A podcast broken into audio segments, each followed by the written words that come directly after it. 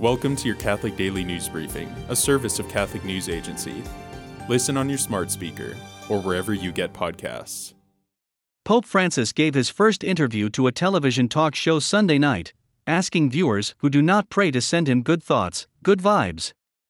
Speaking with Italy's most popular primetime talk show, the Pope said that he needed prayers and closeness right now. During the interview, the Pope made a heartfelt plea to end the production and sale of weapons. Statistics from the National Catholic Educational Association show that enrollment numbers at Catholic schools across the United States are rebounding after a difficult 2020 to 2021 school year. Overall, enrollment in Catholic schools in the U.S. is up from 1.63 million last year to 1.69 million this year, an increase of more than 3.5%.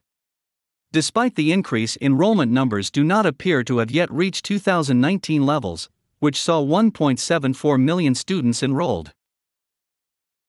The Vatican's foreign minister, Archbishop Paul Gallagher, concluded a five day visit to Lebanon on Friday, marking 75 years of diplomatic relations between Lebanon and the Holy See.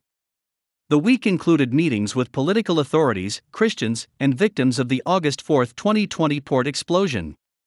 Archbishop Gallagher reportedly told politicians to stop using Lebanon and the Middle East for outside interest and profit.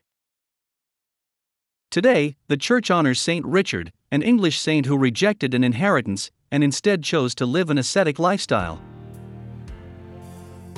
Thanks for joining us. For more, visit CatholicNewsAgency.com.